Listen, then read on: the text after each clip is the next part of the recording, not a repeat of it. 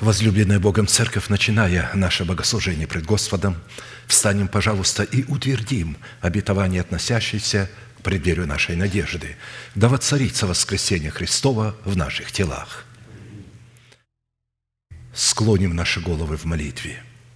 Дорогой Небесный Отец, во имя Иисуса Христа, мы благодарны имени Твоему святому за вновь представленную привилегию быть на месте сем, которое очертила десница Твоя для поклонения святому имени Твоему. И ныне позволь наследию Твоему во имя крови завета подняться на вершины для нас недосягаемые и сокрушить всякое бремя и запинающий нас грех. Да будут прокляты в этом служении, как и прежде, все дела дьявола, болезни, нищета, преждевременная смерть, демоническая зависимость, всевозможные страхи, депрессии, разрушение, косность, невежество – все это да отступит от шатров святого народа Твоего. И ныне встань, Господи, на место покоя Твоего Ты и ковчег могущества Твоего, и да облекутся святые Твои спасением Твоим, и да возрадуются пред лицом Твоим. Дай нам больше от Духа Твоего, пропитай нас Духом Твоим святым, позволь нам найти светлое лицо Твое. Я представляю это служение в Твои божественные руки, веди его рукою превознесенную, великий Бог, Отец, Сын, Дух Святой. Аминь. Да благословит вас Господь, можете садиться. Евангелие Матфея, глава 5, стихи 45-48. «Да будете сынами Отца вашего Небесного, ибо Он повелевает солнцу своему восходить над злыми и добрыми, и посылает дождь на праведных и неправедных. Итак, будьте совершенны, как совершен Отец ваш Небесный». Итак, проповедь, которую я хочу продолжить, так и называется «Призванные к совершенству». К совершенству Небесного Отца. Как это не парадоксально звучит для многих верующих, которые с легкостью воспринимают эту фразу, совершенно не вникая в ее суть, что мы призваны быть совершенными, как совершен Отец наш Небесный. Притом фраза «да, будете» – это повелевающая фраза, которая исполнена в творчестве Бога. Прежде чем Бог начал что-то творить и что-то говорить, первый звук голоса, который огласил Вселенную, после чего стало все происходить из невидимого в видимое, это было глагол вместе с именем Бога «да, будет», потому что вот это короткое слово «да», а потом «будет» после него глагол, он практически является именем Бога Яхве. Здесь Бог показал свое имя, сокрыл его. На иврите именно здесь, вот в этом «да» сокрыто имя Яхве. У нас это не так видно, потому что у нас это просто нечто повелевающее «да будет» или же «да не будет». Но это творческая повелевающая фраза. А посему эта заповедь является наследием святых всех времен и поколений и адресована она Христом, разумеется, сугубо или же исключительно только своим ученикам. А посему люди, не признающие над собой власти человека, посланного Богом, обладающего полномочиями отцовства Бога, который является устами Бога и у которого есть семя слова, к наследию этой заповеди никакого отношения еще никогда не имели и навряд ли уже когда-нибудь смогут иметь. Потому что те люди, которых они выбирают, чтобы они якобы правили ими, на самом деле эти люди никогда не обладали и никогда не будут обладать отцовством Бога и никогда не будут обладать семенем слова. Мы часто говорим, один и тот же человек произносит одно и то же слово, но у одного это будет семя слова, а у другого это будет буква, которая будет убивать, потому что там нет жизни, там нет настоящего семени. Буква убивает, а дух животворит. В связи с исполнением этой повелевающей заповеди бодрствовать над Словом Божьим в своем сердце, так как бодрствует Бог над изреченным им словом в храме нашего тела, мы остановились на исследовании такого вопроса, какие конкретные цели призвана преследовать праведность Божия, с которой мы призваны соработать в нашем сердце. То есть, практически мы обратили внимание на то, что праведность Божия в нашем сердце, принятая нами в разбитых скрижалях завета, в которых мы в смерти Господа Иисуса законом умерли для закона, чтобы в новых скрижалях завета, знаменующих собою воскресение Христова, получить оправдание, дабы жить для умершего за нас и воскресшего, чтобы таким путем обрести утверждение своего спасения в новых скрижалях завета, знаменующих воскресение Христова, чтобы дать Богу основание не прежним законом даровать нам обетование быть наследниками мира, но праведностью веры, подобно тому, как Он даровал сие обетование Аврааму или семени его». Римлянам 4,13, «Ибо не законом даровано Аврааму или семени его обетование быть наследником мира, но праведностью веры». Обетование – это обещание. Притом, когда Бог дает обещание быть, это значит, что для того, чтобы это произошло, я что-то должен сделать. Когда он Аврааму сказал это, что «я твой мир», то Авраам что-то должен был делать для того, чтобы теперь вот этот мир поселился в его сердце. А посему завет мира в сердце воина молитвы – это результат послушания его веры, вере Божией в словах посланников Бога. «И поверил Авраам Богу, и Бог вменил ему это в праведность».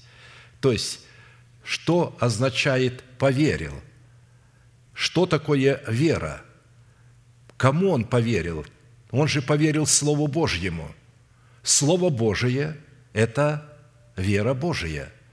Вера Божия – это информация, исходящая от слушания Слова Божия. Вера от слышания Слова Божия. И от слышания Слова Божия в устах человека, посланного Богом. Как проповедовать, если не будут посланы? Как? Но сегодня мы видим море евангелистов, проповедников, которые не посланы, которые пошли, закончили какие-то духовные так называемые институты, получили степень там бакалавра, магистра, доктора богословия, и теперь они обладают правом якобы. Бог никогда не имел в виду, чтобы Его величие, Слово Его могли представлять бакалавры, магистры и богословы. Должны представлять апостолы, пророки, учителя, пасторы, то есть люди, входящие в состав пятигранного служения. И они должны научиться в церкви. Церковь должна быть местом, где они должны научиться и возрастать. Ни в одном из колледжей человек не возрастает в меру полного возраста Христова. Там разрушается его вера, потому что там ему преподают не Слово Божие, а искажение этого Слова. И его учат тому, чтобы он тоже учился его искажать. Каждый имеет право на собственное мнение. То есть это доктрина всех институтов, в то время как в церкви никто не имеет права на собственное мнение. Даже апостол не имеет права на собственное мнение. Он получает откровение, которое может противоречить его собственному мнению. Он наступает на свое собственное мнение и идет и представляет откровение воли Божьей Церкви, и она принимает его. Только тогда могут быть люди единомысленны и единодушны. Когда они принимают от единого источника, а не тогда, когда «а у меня есть свое собственное мнение, а я с этим не согласен, а я так не понимаю». То есть это не ученики, это инспектора, для которых готовится мрак вечной тьмы. Они даже об этом не подразумевают. Они думают, делают благое дело. Они свой интеллект подняли над тем, чтобы контролировать посланников Бога. Контролируйте тех, кого вы поставили и избрали себе учителями, которые вам льстят вашему необрезанному уху. Итак, вера Божия – это информация, а не наша эмоция, не то, что я чувствую, а то, что я знаю. Я знаю, говорит апостол Павел, в кого я уверовал. Я знаю, я не чувствую. Я вновь обращаюсь к Церкви Божией, возлюбленные Богом. Отвергните способность определять ваши отношения с Богом по тому, что вы чувствуете внутри. Внутри может быть ад, а у вас будет информация, что все нормально. Все нормально, потому что ваша вера зиждется на информации, а не на том, что вы чувствуете. Потому что в вашем теле, в моем теле живет ветхая натура, ветхий человек, царствующий грех. Содержит в себе программу падшего херувима. И, конечно же, до тех пор, пока Он помогал нам, пока мы были людьми душевными и младенцами, Он облегся в ризы и представлял нам Святого Духа и Христа, и помогал нам, и давал нам откровения. Но когда вы были просвещены истиною и поняли, что в вашем теле живет нечто опасное, в вашем теле находится преисподняя, а в вашем духе находятся небеса, и что в одном теле живет преисподняя и небеса, святость. Как только вы это поняли, немедленно ветхая натура сбросила с себя ризы Христа и образ Святого Духа и показала оскал древнего змея. И вы вынуждены были вступить в битву за ваши земные тела, чтобы обрести небесное тело. Именно так происходит. И теперь никогда не обращайтесь к вашим чувствам. Вера Божия – это генералиссимус, командарм. Взирайте на начальника и совершителя веры. А наша вера – это рядовой воин или же повиновение вере Божией. Вот что такое наша вера. Итак, по каким признакам следует испытывать самого себя на предмет владычества мира Божия в нашем сердце, что идентифицирует нас как сынов Божьих и как святыню Бога? Мы знаем, что испытывать свое сердце на предмет владычества мира Божьего следует по способности быть миротворцем, что и характеризует нас как сынов Божьих, как написано, блаженны или же благословенны миротворцы, ибо они будут наречены сынами Божьими. Блаженны – это старославянское слово, которое означает благословенны или счастливы. 6 признаков, по которым нам следует судить о своей причастности к сынам мира, уже были предметом нашего исследования, и мы остановились на исследовании 7-го признака. Это по способности облекать самого себя в святую или же в избирательную любовь Божию агапе.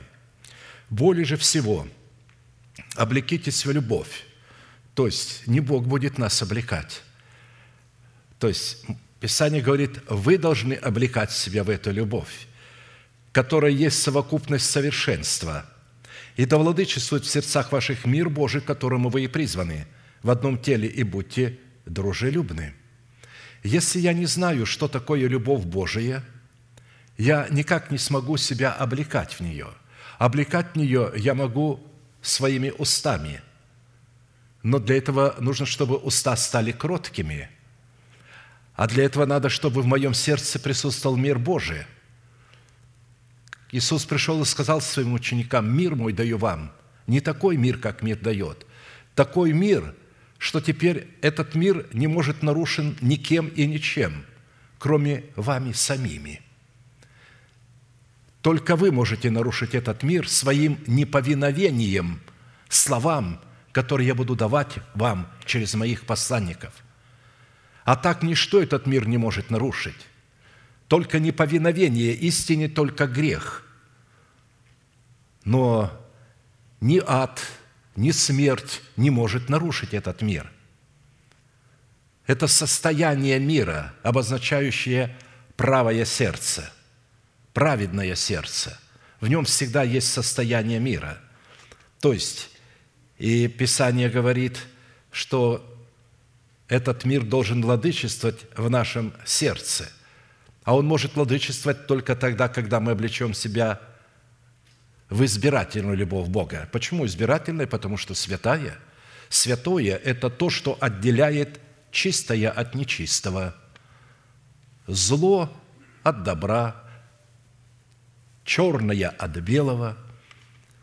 Нам говорят, что мы должны быть толерантными, что мы должны любить всех, что якобы Бог такой у нас толерантный. Если Бог толерантный, тогда Он не святой. Но Бог святой, а это значит, что Он не толерантный. Он любит любящих Его и ненавидит ненавидящих Его. И поэтому мы должны подражать Богу как чада возлюбленные, как Его дети. Не тем проповедникам, которые нам проповедуют некую толерантность. Сегодня эта толерантность вылилась в то, что меньшинство людей, извративших образ человека, трансгендеры, гомосексуалисты и лесбиянки, представляют эталон, каким должен быть человек. Это же толерантность. Вы что, хотите, чтобы в церкви это было? Да, в церкви уже это много есть. Сегодня есть церкви гомосексуалистов и лесбиянок, говорящих на иных языках. Есть сегодня такие церкви. И есть много церквей, в которых толерантно относятся к подобным людям. Мы не относимся толерантно к этим людям. Мы не можем принимать их в члены церкви. Мы можем сострадать им, любить их и говорить им, что то, что вы приняли как человеческий образ, является извращение природы божественной. Бог не сотворил вас лесбиянками, гомосексуалистами и трансгендерами. Он сотворил вас совершенно другими, подобными себе.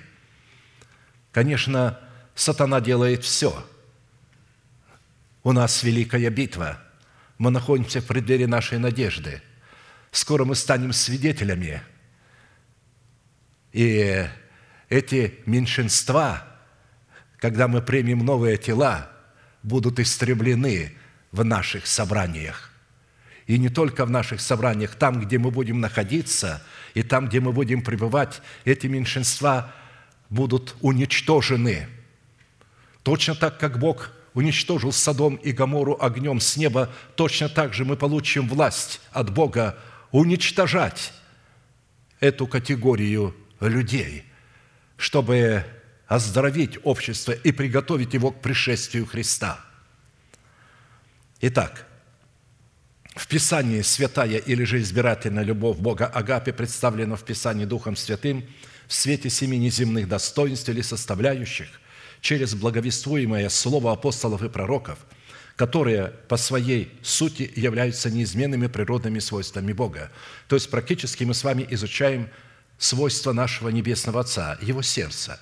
Бог хочет, чтобы Его дети обладали точно таким сердцем, и это будет зависеть от них. Они должны согласиться и облечь себя в такую любовь, сделать свое сердце таким, каким Бог. Итак, облекитесь в любовь, более же всего, облекитесь в любовь Божию, Агапе, которая ничего общего не имеет с толерантной, порочной, эгоистической, человеческой любовью, которую называют любовью, но которая вообще не является любовью.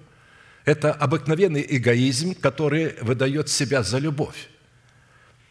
Это добродетель, то есть добро в высшем смысле этого слова, которое исходит от Бога, то есть благость Бога. Когда Иисуса назвал некто благим, Он сказал: «Что ты называешь меня благим? Никто не благ, как только Бог». То есть Иисус сказал, что Он представляет благость Отца, что она не от Него исходит, что благой – это Его Отец, добрый, благой. Это Бог, Отец, а я только представляю Его благость. Почему ты меня называешь благим, а не Небесного Отца, который послал меня, чтобы я показал Его сердце? Оттуда исходит рассудительность. Это благо Бога, это добро Бога обладает величайшей премудростью Бога, рассудительностью Христовой, мудростью. Затем оттуда исходит воздержание, затем терпение, благочестие, братолюбие и любовь. Практически это семь свойств, слитые воедино, в равновесии пребывают по отношению друг к другу. Нет чего-то больше, а чего-то меньше. В определенном формате Из 7 имеющихся свойств добродетели, которые в своей совокупности определяют в нашем сердце благость Бога, мы уже рассмотрели 5 свойств и остановились на 6-м свойстве. Это призвание показывать в своей вере братолюбие, то есть показывать в братолюбии любовь Божию агапе.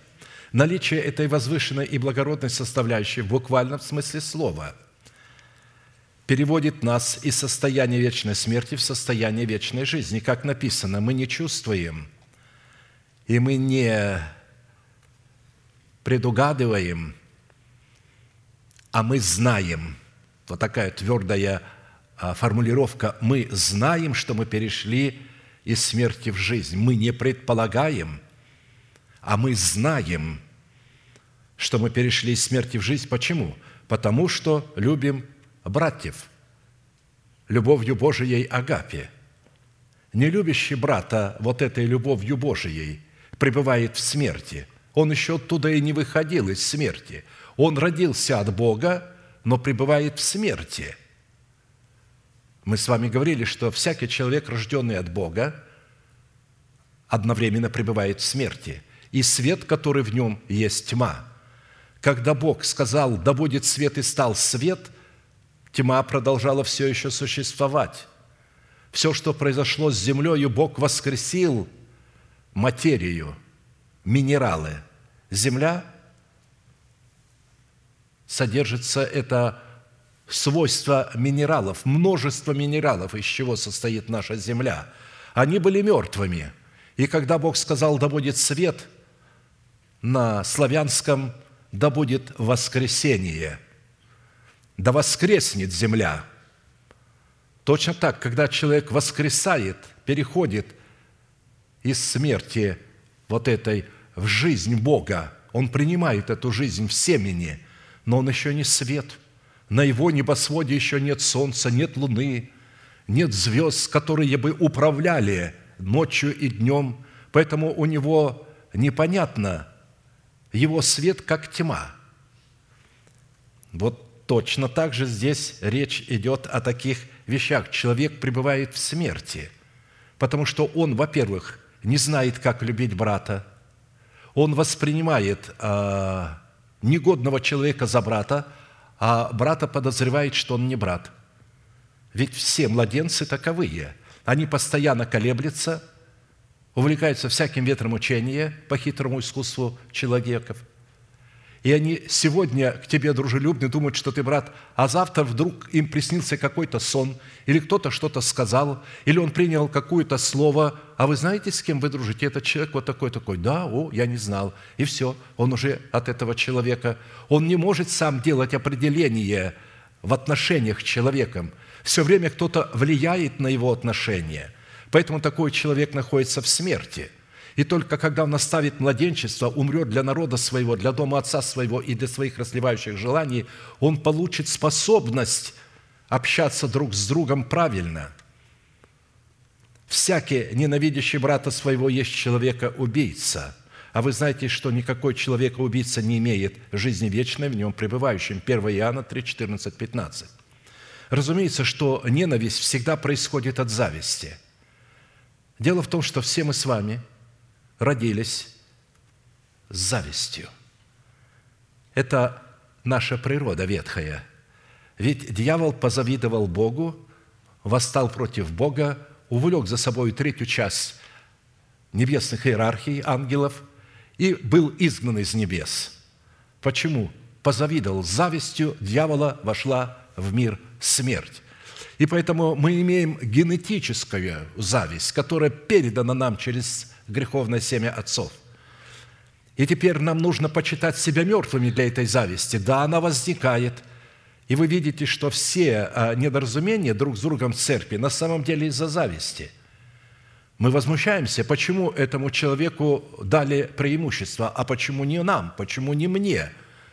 Или почему, то есть мы завидуем иногда человеку, почему он такой благословенный? Ведь позавидовал Каин Авелю. Почему он благословенный, а я нет? Почему на него Бог обращает внимание, а на меня не обращает? Но что надо делать? почитать себя мертвым для этой зависти, не бояться, что она есть, не надо ее завуалировать, улыбаться и говорить: «Будь благословенна, сестра, как все хорошо», а внутри ты желаешь ей не добра, а зла. И когда ты узнаешь, что что-то случилось с ней, твое сердце радуется, не печалится, не идет навстречу, что случилось, надо быстро помочь. А наоборот: «И я так и знала, и я так и знала, что это случится». Вот как раз мы говорим о том, что это есть человека-убийца. Он не имеет жизни вечной, в нем пребывающей. В связи с этим, как и в предыдущих составляющих, добродетель Бога в Его уникальной к нам благости, которую мы призваны показывать в своей вере в 7 составляющих, нам необходимо было ответить на 4 классических вопроса. Что говорит Писание о силе братолюбия, которое мы призваны показывать в своей вере? Какое назначение призвана выполнять сила братолюбия, которое мы призваны показывать в своей вере? Какие условия необходимо выполнить, чтобы получить силу показывать в своей вере братолюбие? И в определенном формате мы уже рассмотрели эти 3 вопроса и остановились на рассматривании вопроса 4, а именно: по каким признакам следует испытывать самого себя на предмет того, что мы действительно показываем в своей вере силу братолюбия, а не ее подлог – вежливость? Ведь мир не учит людей любить друг друга, он учит быть вежливыми, потому что все они ненавидят друг друга внутри, все они завидуют друг друга, все подсиживают друг друга, никто не сострадает друг другу, все пытаются обмануть друг друга, и все пытаются взаимоотношения друг с другом использовать в своих корыстных целях. Итак, мы рассмотрели первые 5 признаков, по которым следует судить, что мы показываем в своей вере силу братолюбия, и остановились на рассматривании уникального 6 признака, на котором Святой Дух задержал нас вот уже некоторое время. Это по способности не заботиться ни о чем, но всегда в молитве и прошении с благодарением открывать свои желания пред Богом. Филиппийцам, послание апостола Павла, глава 4, стихи 5-7. «Кротость ваша да будет известна всем человекам». То есть, да светит свет ваш пред людьми. Вот если человек не обладает кротким сердцем, который выражает себя в кротких устах, он не является светом для мира. Он не может быть известен для мира как представитель Христа. Не может быть известен, если он не взрастил в почве, доброй почве своего сердца древо жизни, потому что кроткий язык – это древо жизни, а необузданное сокрушение духа. Если человек не может испытать себя на предмет кротких уст и кроткого сердца и не знает даже, как это испытывать, и не знает вообще, что это за свойство, что это за такая необыкновенная узда, которая обуздывает наши уста. Я благодарю Бога, что вы знаете, что это Слово Божие, которое мы сокрыли в своем сердце. И мы обуздываем свои уста Словом Божьим. И мы говорим только то, что соответствует истине. И мы сдерживаем то, что хочет плоть говорить. Мы не отдаем своей плоти наши уста. Мы отдали наши уста во власть нашего обновленного мышления, которое кооперирует с нашим новым человеком, которые, в свою очередь, кооперируют напрямую со Святым Духом. «Кротость ваша да будет известна всем человекам». Господь близко. Не заботьтесь ни о чем. Если у вас есть кротость, которая будет известна всем человекам, тогда не заботьтесь ни о чем. Но всегда в молитве и прошении с благодарением открывайте свои желания пред Богом, потому что на ваш счет положено неисследимое наследие Христова, на каждого в отдельности. И тогда мир Божий, который превыше всякого ума, соблюдет сердца ваши и помышления ваши во Христе Иисусе. Мы говорим о мире Божьем, как об обетовании Божьем. Это мир между Богом и человеком, завет мира. Бог обязался исполнить в этом завете все для человека, все, это главная цель в завете мира, это усыновление нашего тела искуплением Христовым. Бог обязался, говорит, я не успокоюсь. Я не успокоюсь, пока не положу врагов твоих под ноги твои.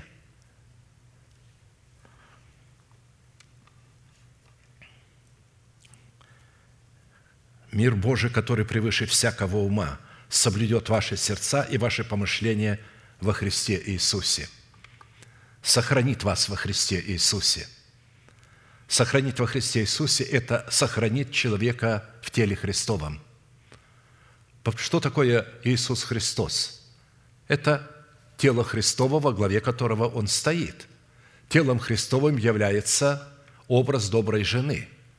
Ее не просто так найти. Представляете, что церквей много? Да только в нашем Портленде около 3000 протестантских церквей. И что вы думаете, что в любой этой церкви Бог? Иногда негодные люди нам говорят, а что, вы полагаете, что Бог только в вашей церкви? Я им отвечаю, а мы никогда так не полагали, не говорили и не думали. Это вы искажаете мысль. Бог в той церкви, которая является образом доброй жены и достоинством тесных врат обладает. В той церкви, которая обладает порядком Царства Небесного, состоящего в теократии, а не в демократической инфраструктуре. Вот Бог в такой церкви, во главе которой будет стоять апостол или же посланник Бога, обладающий откровением Бога, семенем Слова. Вот если эти церкви тоже такие, вы можете о них засвидетельствовать, а потом еще узнать, а ваша ли вообще эта церковь. Писание говорит, не оставляйте своего собрания, как есть у некоторых обычай. Люди сами уходят. Они не разумеют, что такое быть во Христе. Вот быть во Христе – это быть членом церкви. Когда вы оставляете и уходите по своему произволу свое собрание, для такого человека, пишет апостол Павел, не остается более жертвы за грех, но некое страшное ожидание суда и ярость огня, готового пожрать противника. Помышления во Христе Иисусе будут тогда, то есть во Христе, когда мы будем в такой церкви. При этом мы отметили, что в данном месте Писания характер плода Духа в свойстве кротости, посредством которой мы призваны обуздывать свои уста истиной, сокрытой в нашем сердце, противопоставлен характеру дел плоти, который обнаруживает себя в свойстве непокорности истины, неповиновения истине или же неверия истине. Дела плоти известны, они суть прелюбодеяние, блуд, нечистота, непотребство, идолослужение, волшебство, вражда, ссоры, зависть, гнев, распри, разногласия, соблазны, ереси, ненависть, убийство, пьянство, бесчинство и тому подобное. Предваряю или же предупреждаю вас, как и прежде предупреждал, что поступающие так Царство Божие не наследует. А теперь смотрите плод Духа. Дела плоти противопоставлены плоду Духа, то есть кротости. А кротость в плоде Духа противопоставлена делам плоти, то есть уста необузданные. Дела плоти – это необузданные уста. Они все проявляются через необузданные уста. А плод Духа проявляется через обузданные уста, через кроткие уста. Плод же Духа – любовь, радость, мир, долготерпение, благость, милосердие, вера, кротость, воздержание. На таковых нет закона. То есть эти люди вышли из-под стражи закона, а те дела плоти находятся под стражей закона. Они родились от Бога, и закон Божий, который находится в их естестве, в естестве нового человека, немедленно обнаруживает царствующий грех в их теле в лице ветхого человека. И, обнаруживая этот грех, дает силу греху, помазывает его, дает ему власть на владение телом. Но и новый человек получает власть на владение телом. Как мы с вами говорили, есть Саул, плотской ум, образ плотского ума, и Бог помазал его на владение Израилем. И есть Давид, воин молитвы, которого тоже Бог помазывает на владение Израилем. И в Израиле 2 царя, которые начинают бороться за право владеть Израилем. Мало того, появляется царствующий грех, Агаг, которого Саул жалеет, идет навстречу ему, прикрывает его собою от Самуила, называет его своим братом, и таким образом владеть нашим телом, которое является пробором израильской земли. Мы говорим 3 царя, и все претендуют на наше тело, а поле битвы за наше тело стало наше сердце. Вот почему людям, которые это поняли, непросто. Те, которые не поняли, и их ветхий человек служит им, помогает им молиться, делать, зарабатывать спасение, зарабатывать царство своими делами. Видите, можно благовествовать, упражнять дары Духа Святого, но никогда не полагать, что я за это буду иметь. Праведный дотворит правду еще. Он уже праведный, ему не надо становиться праведным, ему не надо что-то делать, чтобы стать праведным. Он стал праведным по праву оправдания, по благодати. Он принял это во Христе Иисусе. Он оправдан во Христе. И когда он находится во Христе, в теле Христовом, когда он падает, согрешает, он остается праведным. Почему? Праведник 7 раз упадет, но встанет. Потому что он находится под покровом. Бог смотрит на нас через Христа. А что такое Христос? Это не просто одна голова отдельно, а это голова и тело. И когда он смотрит, и церковь, как тело Христово, он смотрит, что человек там, и Бог не видит этого греха. Потому что как только человек согрешает, он немедленно встает снова. Падает и снова встает, падает и снова встает. А нечестивый, когда падает, он 1 раз падает и уже никогда не встанет. Итак, но те, которые Христовы распяли плоть свою со страстями и похотями, на них нет закона. Они выходят из-под стражи закона. Они вступают в царство благодати, в служение оправдания. А до этого было служение осуждения. Они думают, что закон Моисея прошел, и мы теперь под благодатью. Так учат богословы людей. Что мы, братья и сестры, все с вами под благодатью, закон в прошлом. Никуда закон не ушел. Здесь написано прямо, что у кого нет вот этих дел, только на таковых нет закона. Это говорит о том, что закон остается до определенного времени, пока мы не умрем для своего народа, для дома своего отца и для своих расслевающих желаний. То есть законом не умрем для закона телом Христовым, чтобы восстать в новом качестве, когда уже закон не будет моим стражем, а будет моим другом. Практически способность кроткого человека не заботиться ни о чем в сфере земного благосостояния противопоставлена в данном месте Писания озабоченности человека, неспособного обуздывать дела плоти, отсутствующей у него уздою кротости. Он не взрастил в себе плод древа жизни, который является уздою кротости. Как написано, кроткий язык – древо жизни, но не обузданный, сокрушение духа, притча 15:4. Озабоченность, ведущая к сокрушению нашего духа вне смерти Господа Иисуса – это генетические узы страха человеческого, которыми связан человек, не взрастивший в почве своего сердца плод кротости или свойство кротости, которое является составляющей плода нашего духа, которым он призван обуздывать свои уста, по которым как раз и следует судить о показании в своей вере братолюбия. Именно вот по этому свойству следует судить, что я действительно имею способность любить ближних. Я не обязан любить всех подряд, а только моих ближних. Я призван любить этот мир, людей, которые не знают Бога, потому что они еще не знают Бога. И у нас должно быть к ним сострадание. Мы призваны любить душевных людей, хотя они и являются нашими врагами. Но мы призваны ненавидеть беззаконных людей, нечестивых, которые находятся в среде церкви, которые искажают Писание и узаканивают грехи. Мы призваны ненавидеть дьявола и ангелов его. И мы призваны ненавидеть такой дом своего отца, который отрицает истину. Так делает Бог. Он любит любящих Его и ненавидит ненавидящих Его. Озабоченность, с которой связан человек, принявший спасение в семени оправдания, это результат его жестоковыйности. Он принял семя оправдания, но не пустил его в оборот, закопал. Он жестокосердный человек.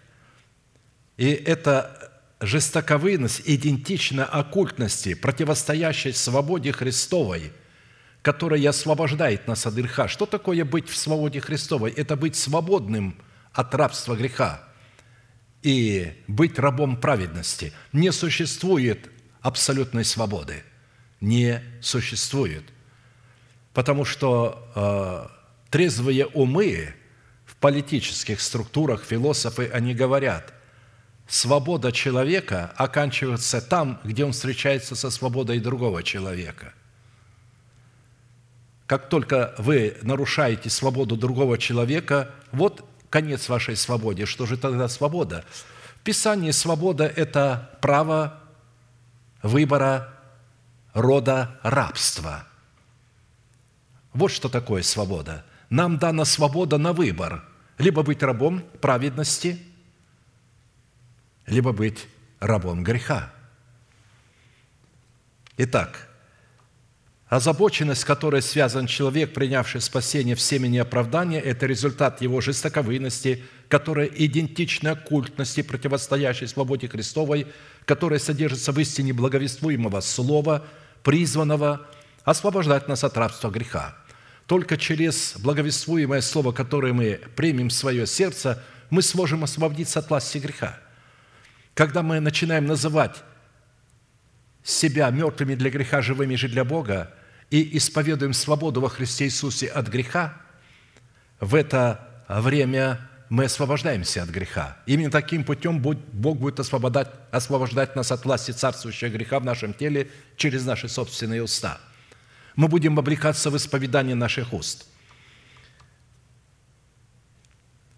Озабоченность – это свидетельство отсутствия в духе человека плода кротости, что указывает на недобрую почву его сердца, которую он отказался очистить от мертвых дел, чтобы принять и взрастить в доброй почве своего сердца плод кротости.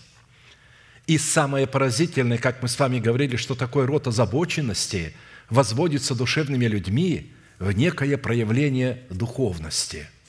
Это наглядно можно наблюдать, если сопоставить смысл, содержащийся в этих двух словах. Озабоченность, то есть забота, и кротость. Они противоположны друг другу как по своему характеру, так и по своему происхождению. Забота, обнаруживающая себя в озабоченности, это непослушание и непокорность благовествуемому слову истины. Это неверие, неповиновение вере Божией, исходящей от благовествуемого слова. Это необузданность языка уздою кротости, потому что нет этой узды. Человек не принял в сердце истину, которой он мог бы обуздывать свои уста. Это оккультность, жестокосердие, это сети лукавого, и это путь к смерти. То есть озабоченность – это сети лукавого. Человек находился в этих сетях, он еще не вышел оттуда, и теперь сам является этой сетью для других, улавливая других людей в сети дьявола своими исповеданиями. А вот что такое кротость, которая обнаруживает себя в обузданности языка и противопоставляется этой заботе? Это древо жизни, взращенное в почве доброго сердца. Это послушание нашей веры, вере Божией, в благовествуемых словах посланников Бога. Это мудрость, крепость, твердость и сила Духа в этой кротости. Потому что, когда вы обуздали себя Словом Божьим, то это Слово является мудростью, крепостью, твердостью и силой нашего Духа. Это упование на Бога в милосердии и сострадании к ближнему, которое будет выражаться. Это сети Царства Небесного, в которое мы уловили себя, называя несуществующее как существующее, Забота в проявлении непокорности и непослушании порядку в теле Христовом относит человека к категории беззаконных людей, которые противятся истине благовествуемого слова и пытаются облечь собственные дела плоти в одеяние внешнего благочестия, в то время как кротость сердца обнаруживает себя в кротких устах.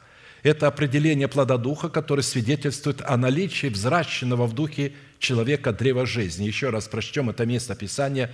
«Кроткий язык древа жизни, но не обузданы сокрушения Духа». Заучите его наизусть, притча 15:4. Это будет помогать вам обуздывать свои уста, когда вдруг хочется сильно что-то сказать, хлесткое такое сказать. Ты что думаешь, я не могу? Я еще похлеще могу. Смиритесь и скажите: ничего я не могу. Если Господь молчит, не отвечает, и я буду молчать.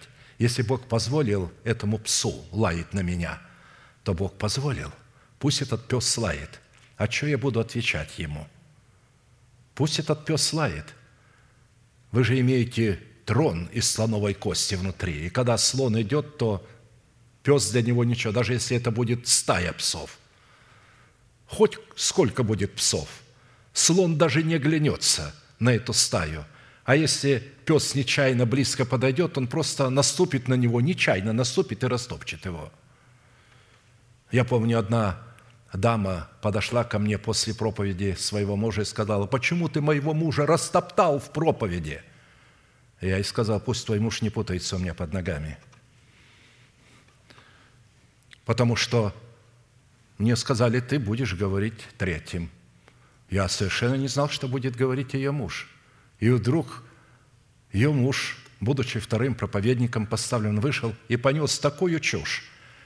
Он как раз говорил на ту мысль, которую я тоже хочу говорить, которую Бог мне открыл. И когда я стал говорить по Писанию, что это означает, разумеется, я растоптал его.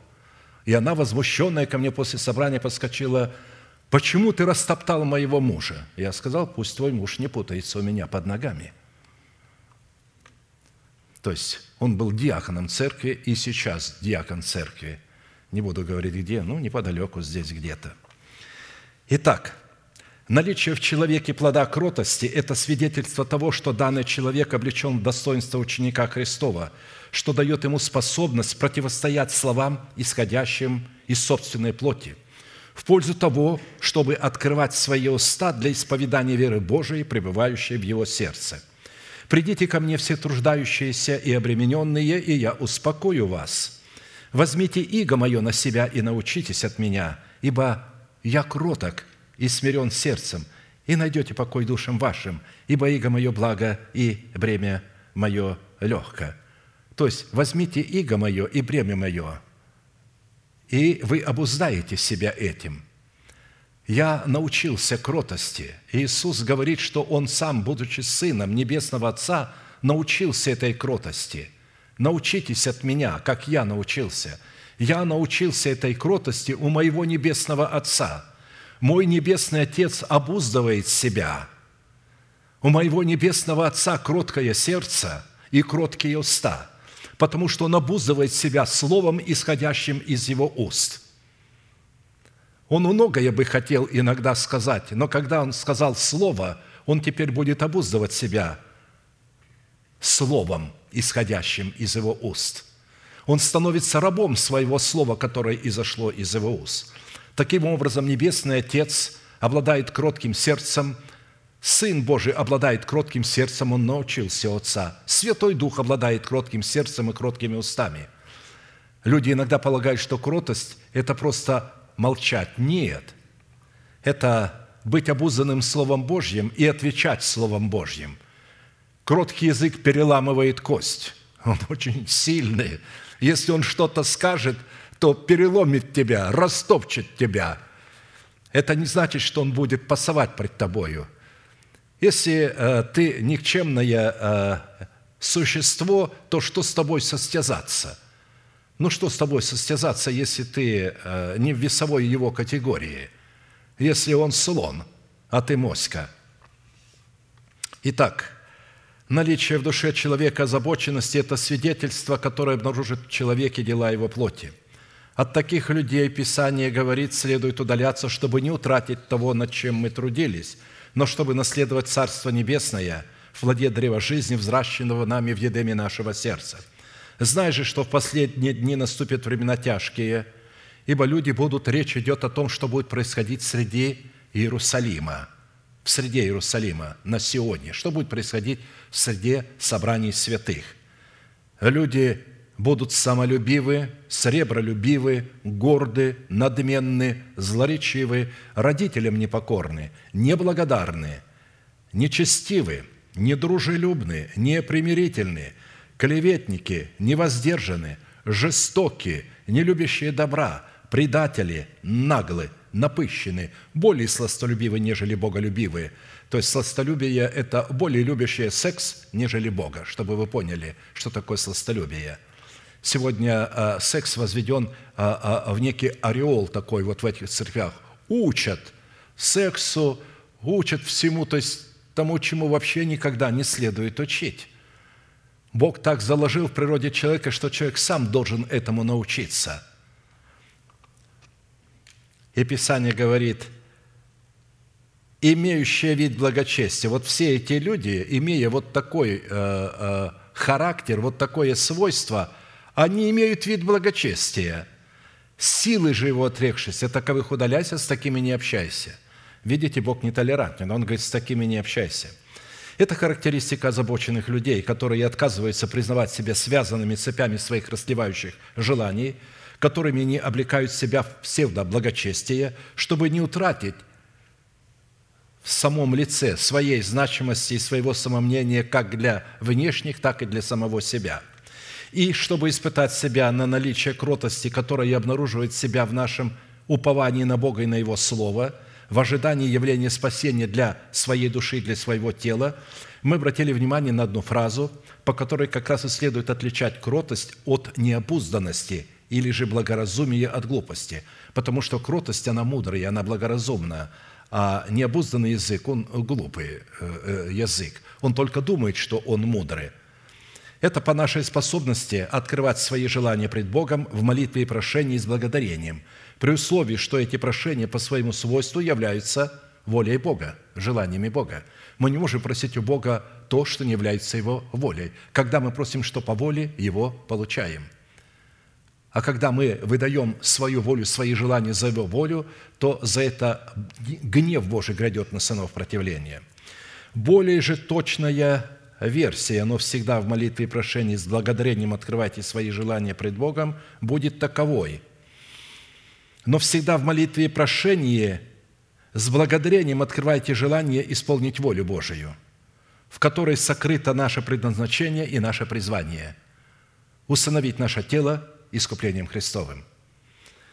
Благодаря за это обетование, которое мы имеем, и благодарение за это обетование, положенное Богом на наш счет во Христе Иисусе, которое мы сокрыли в своем сердце в достоинстве нашего нового тела, чтобы исполнить волю Божию, в которой сокрыто наше призвание. Это формат такой хвалы, в которой мы, повинуясь своей верой и вере Божией, почитаем себя мертвыми для греха, живыми же для Бога, называя несуществующую державу нетления в нашем перстном теле как существующую. Именно по наличию благодарного сердца, с благодарением открывающего свои желания в молитве на исполнение воли Божией следует определять в себе наличие плода святости или же кротости, потому что кротость – это плод святости. Приносить Богу жертву хвалы на практике означает почитать себя мертвым для греха, живым же для Бога, называя несуществующее наследие Христова как существующего, потому что огонь божественного благочестия и благоволение может сходить на нас только в том случае, когда мы представляем в своей хвале свое тело в жертву живую, святую, благоугодную Богу, что дает Богу основание явить и утвердить нам свое спасение. Кто приносит в жертву хвалу, тот чтит меня, и кто наблюдает за путем своим, тому явлю я спасение Божие». Со стороны Бога явить человеку свое спасение означает стать для человека гарантом исполнения его предназначения от подстерегающих и преследующих его врагов. В данном обещании Бог обязуется стать для нас исполнителем нашего спасения при одном условии, если мы будем почитать Его жертвой хвалы и наблюдать за своим путем. А это возможно только при наличии кротких уст, потому что кроткие уста только могут приносить жертву хвалы и наблюдать за своим путем, или же испытывать свои пути, насколько они отвечают требованиям пути Господня или требованиям путей правды. И чтобы жертва хвалы могла чтить Бога, необходимо, чтобы она отвечала требованиям богоугодной жертвы, в которой человек мог бы привести Богу доказательства на право приносить Ему жертву хвалы, в которой он конкретизирует предмет воли Божией, за который он благодарит Бога. Ведь приносить жертву хвалы может только священник. Не может любой человек, родившийся от Бога, приносить Богу жертву хвалы. Не может, не имеет права. Для этого нужно стать священником. Но не может ребенок, родившийся в доме священника, который не научен и не пришел в возраст 30 лет, приносить Богу хвалу, прийти в храм и кадить там. Так и здесь. Эти люди должны научиться в церкви, возрасти в меру полного возраста Христова, стать священниками Богу, и только тогда они смогут приносить жертву, потому что жертву приносит священник. В противном случае, как это, впрочем, зачастую бывает, так называемая жертва хвалы, вместо того, чтобы выразить почтение Богу и таким образом активизировать по отношению к себе милость Бога в Его благоволении к нам, будет, как всегда, выражать непокорность Богу и Его Слову. Потому что, младенец или душевный человек может приносить жертву хвалы. Нет, он будет другого делать жертвой, а не себя. Учитывая важность дисциплины хвалы, которая номинальным христианством, как мы часто повторяем, возведена сегодня в ранг прославления, оторваны от так называемого ими формата поклонения, в котором отсутствует элемент святости в принесении самого себя в жертву святую и благоугодную Богу. Поэтому они в песнях прославления могут делать все, что угодно, и любая дискотека этого мира иногда позавидует этим лжехаризматическим движениям, в которых они якобы прославляют Бога. И я думаю, вместе с ними там столько бесов пляшут, мало не покажется. А потом начинаются песни поклонения, где они начинают разводить руками туда-сюда, покачиваясь. Теперь уже пришло время не бедрами вилять, а руками. Хорошо. Такая хвала по пророчеству Исаии, когда прославление отделяется от поклонения, когда поклонение должно всегда являться прославлением, и прославление всегда должно являться поклонением. Оно не воспринимается Богом.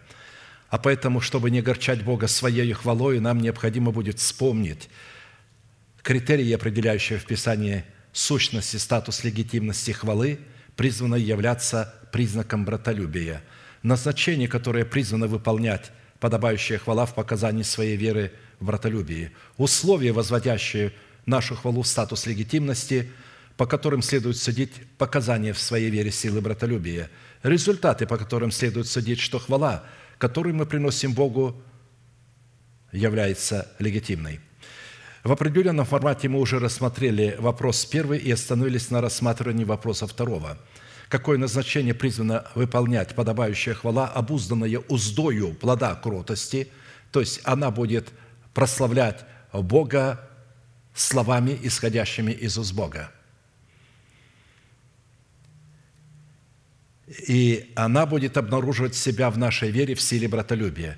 Я напомню первую составляющую в назначении подобающей хвалы, которая уже была предметом нашего исследования, и мы далее продолжим наше исследование. Первая составляющая в назначении подобающей хвалы, являющая себя в атмосфере братолюбия, призвана облекать нас во Христа Иисуса, когда мы путем повиновения своей веры, вере Божией, придем в полноту возраста Христова.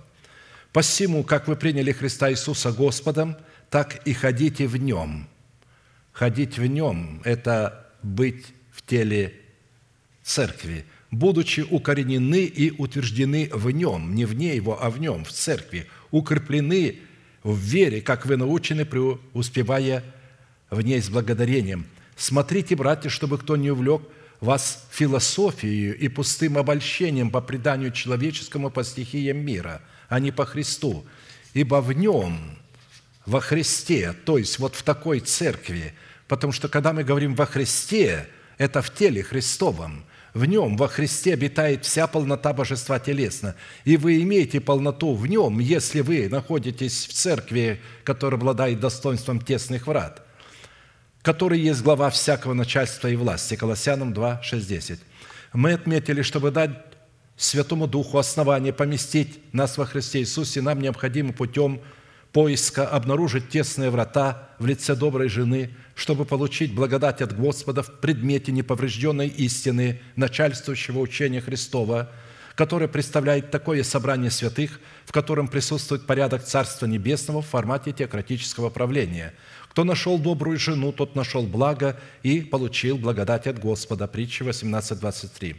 Если мы не разумеем, как определять нахождение тесных врат в лице доброй жены, через причастность которой Дух Святой помещает нас во Христа Иисуса, то это означает, что мы еще не приняли Христа Иисуса в свое сердце через наставление в вере в формате начальствующего учения Христова.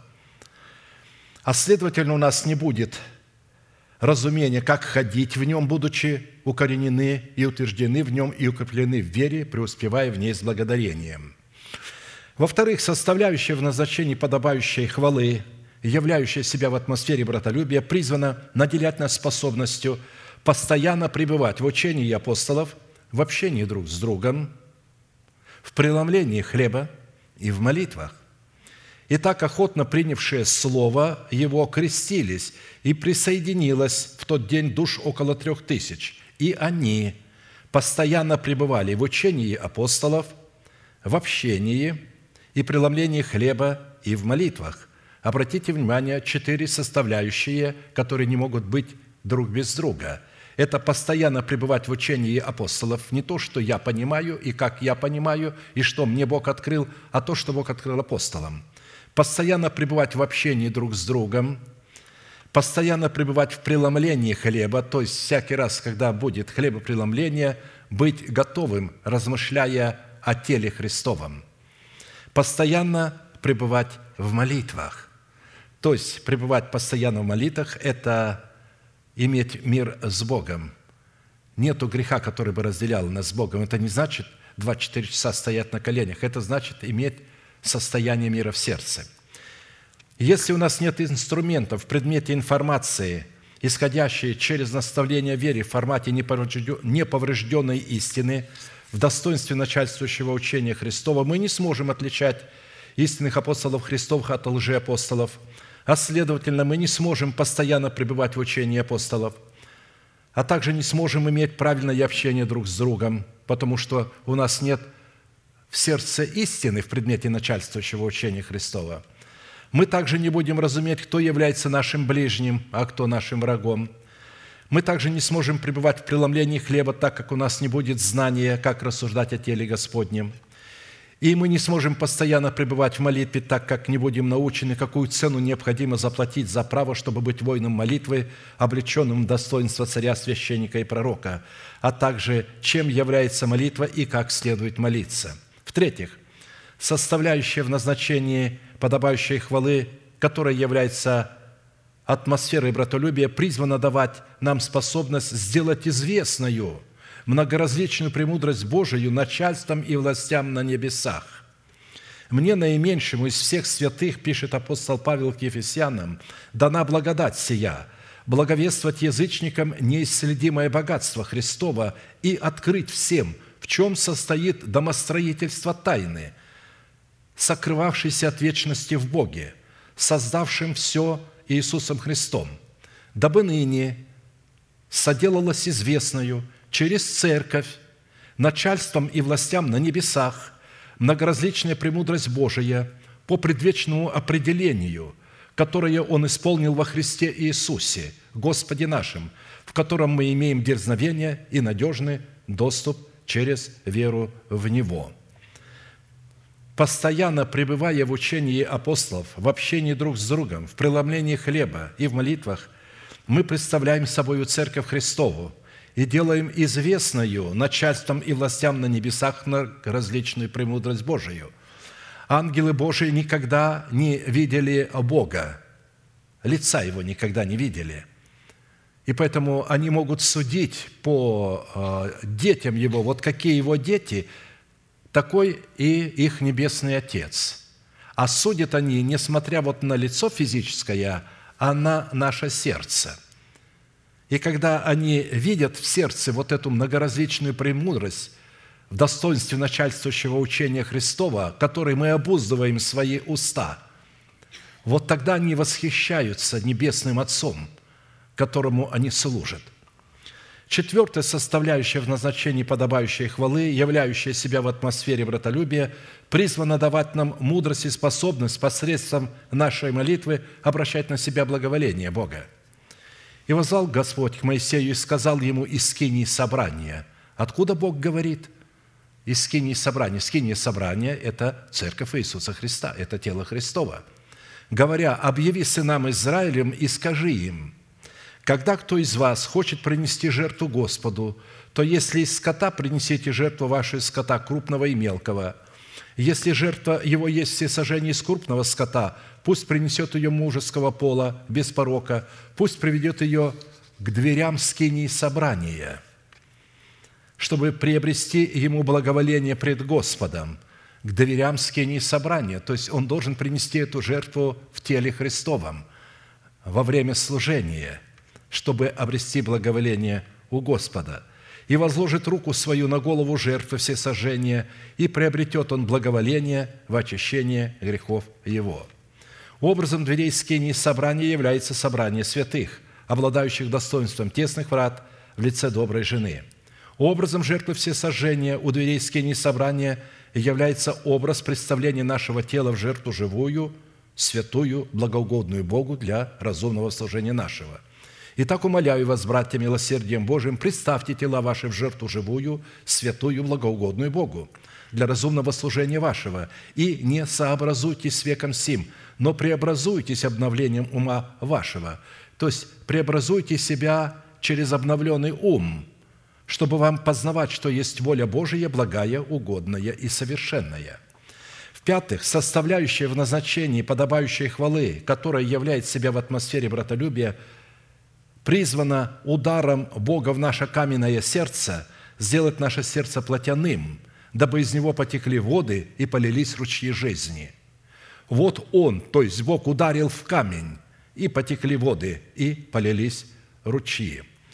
Под ударом Бога в камень следует разуметь Христа Иисуса, в котором Бог поместил нас, и в крестных страданиях Христовых очистил нас от всех сквер наших, чтобы в воскресении Христовом дать нам новое сердце и дух новые, дабы мы могли ходить в заповедях Его и соблюдать уставы Его.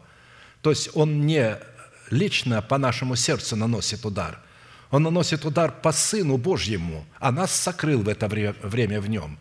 И через этот удар по Сыну Божьему, когда Сын Божий умирает за наши грехи, и мы в смерти Господа Иисуса умираем для нашего народа, для нашего дома или дома нашего Отца и наших расслевающих вожделений, мы восстаем в новом качестве. Наше сердце теперь уже не каменное, а плотяное, как написано. «И возьму вас из народов, и соберу вас из всех стран». То есть Бог знает. Люди думают, что речь идет об израильском народе. Да, речь идет об израильском народе, о воинах молитвы, которые относятся ко всем племенам, народам и языкам, и все они называются Израилем. «И приведу вас в землю вашу, и окроплю вас чистой водою, и вы очиститесь от всех скверн ваших, и от всех идолов ваших очищу вас, и дам вам сердце новое, и дух новый дам вам, и возьму из плоти вашей сердце каменное, и дам вам сердце плотяное, вложу внутрь вас дух мой, и сделаю то, что вы будете ходить в заповедях моих, и уставы мои будете соблюдать и выполнять, и будете жить на земле, которую я дал отцам вашим, и будете моим народом, и я буду Богом вашим». Апостол Иоанн в 4 главе 14 стихом, приводя и слова Христа, говорит на эту тему такими словами: «Вода, которую я дам жаждущему, сделается в нем источником воды текущей в жизнь вечную. То есть потекут ручьи, когда произойдет этот удар по камню. Наше сердце из камня сделается плотяным, но удар будет произведен по Христу. А мы, если находимся в это время во Христе, то наше сердце из каменного сделается плотяное. То есть, если мы находимся в такой церкви, которая обладает достоинством доброй жены в статусе тесных врат. Шестая составляющая в назначении подобающей хвалы, которая обнаруживает себя в атмосфере братолюбия, призвана отверзать в притчах уста Господа в устах Его посланников. То есть, Бог в своих притчах возьмет уста посланников и в притчах отверзнет эти уста, чтобы они изрекали для нас сокровенное от создания мира. Да сбудется реченное через пророка, который говорит: «Отверзу в притчах уста мои, изреку сокровенное от создания мира». Матфея 13, 35. «Служители, не могущие отверзать уста свои в притчах и иносказаниях в собрании святых, не могущих разуметь сокровенное от создания мира в притчах и иносказаниях, никакого отношения не имеют к причастию доброй жены, обладающим достоинством тесных врат. На меня часто негодуют, почему я говорю иносказаниями и притчами, почему у меня столько много прообразов и иносказаний. Нельзя ли говорить попроще напрямую?» Христос сказал: «Нельзя, потому что я скрываю мое слово, и тогда его понимают только те, кто должен понимать. Господи, почему говоришь им притчами?» – говорят ученики народу. «Почему говоришь притчами?» Он говорит: «Потому что вам дано знать тайны Царства Небесного, а им не дано». В притчах Бог скрывает тайны Царства Небесного. А следовательно, если человек не преклоняет свое слово перед притчами или же не проповедует эти притчи, не видит в них смысл, не может толковать их, хвалу такого человека и такого собрания нельзя назвать хвалой подобающей, так как она не обуздана уздою кротости и не может являть силу братолюбия, потому что узда кротости – это когда мы открываем уста в притчах. Вы скажете: «Ну мы же не открываем». Если я открываю, а вы принимаете и говорите: «Да будет мне по слову Твоему, Господи», то вы открываете уста свои в притчах. Седьмая составляющая в назначении подобающей хвалы, являющая себя в атмосфере братолюбия, призвана через благовествуемое слово истины провозглашать для нас манифест свободы от долгов и от рабства всякой зависимости. «И осветите 50-й год, и объявите свободу на земле всем жителям ее.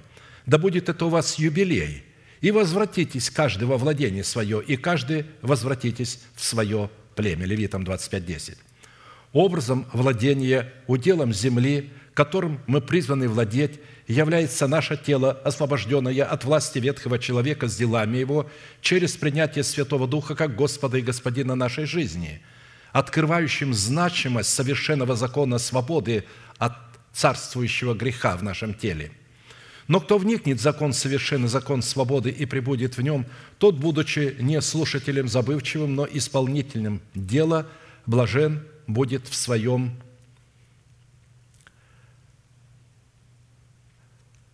Блажен пребудет, тот блажен будет в своем действии, в своих словах. Иакова 1, 25. Кто вникнет в закон совершенный, закон свободы?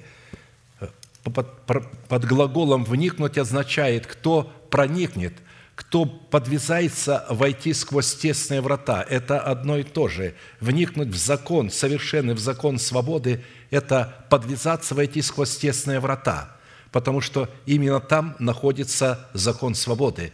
Не во всяком собрании находится закон свободы от греха.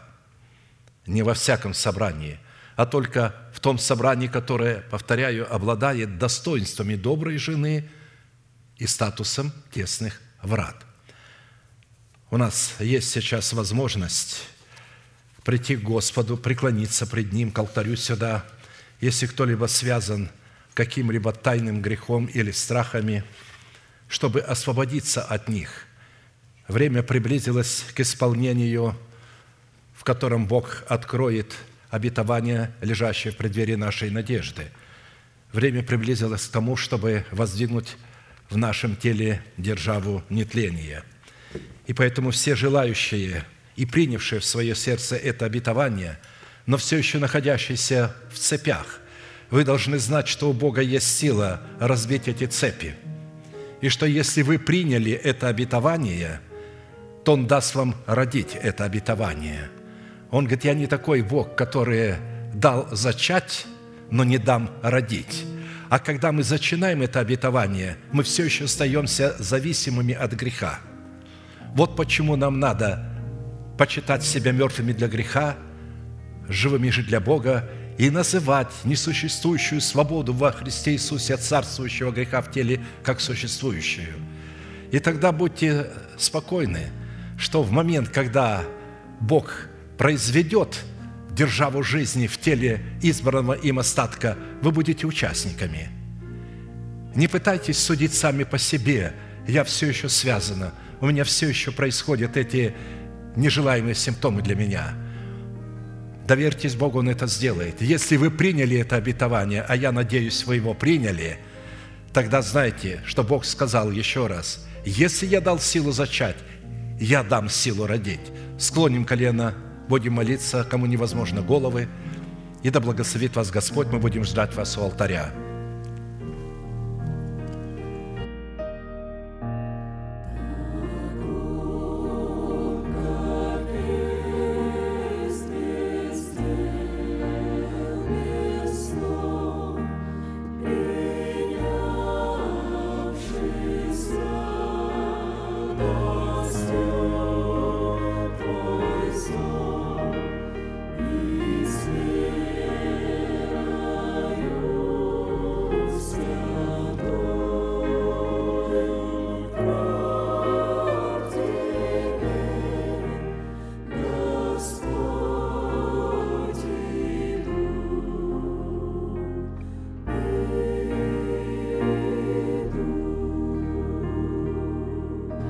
Я буду молиться вместе с вами вашей молитвой и прошу вас глубоко верить, надеяться, верить и уповать на то, что Бог верен своему Слову.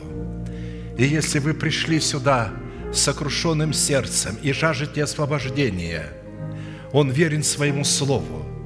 Он не осуждает вас сейчас. Напротив, Он стал между вами и вашими врагами, между вашей похотью и вами, чтобы защитить вас от смертельного удара вашего греха, соделать вас свободными от него и поднять вас до своего уровня. Глаза закрыты – это элемент тайной комнаты. Руки, воздеты к небесам – это знак того, что ваши руки без гнева и сомнения. Итак, молитесь вместе со мной. Небесный Отец, во имя Иисуса Христа, я прихожу к Тебе, открываю мое сердце. Ты видишь раны, нанесенные моей похотью, моей страстью, царствующим грехом, который я ненавижу, но которые я все еще не мог победить.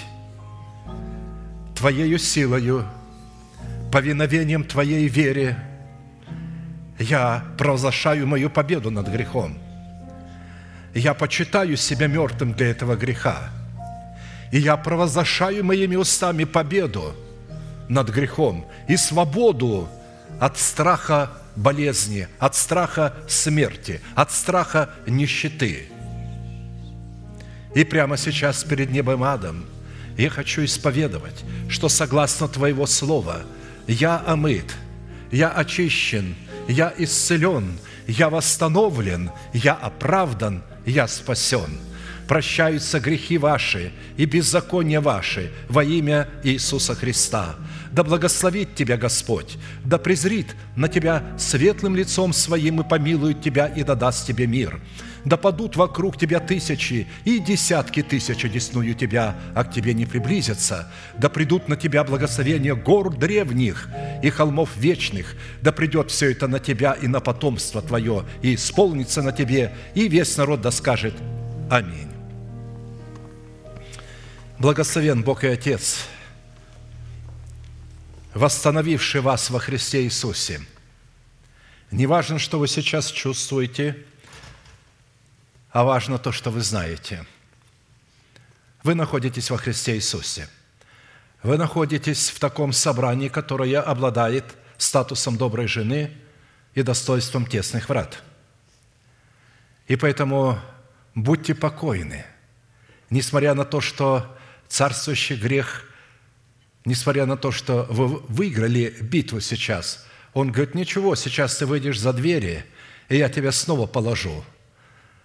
Усмехнитесь ему и скажите: а я снова встану, потому что от того, что ты меня положишь, я не перестану быть праведным во Христе. Я во Христе Иисусе.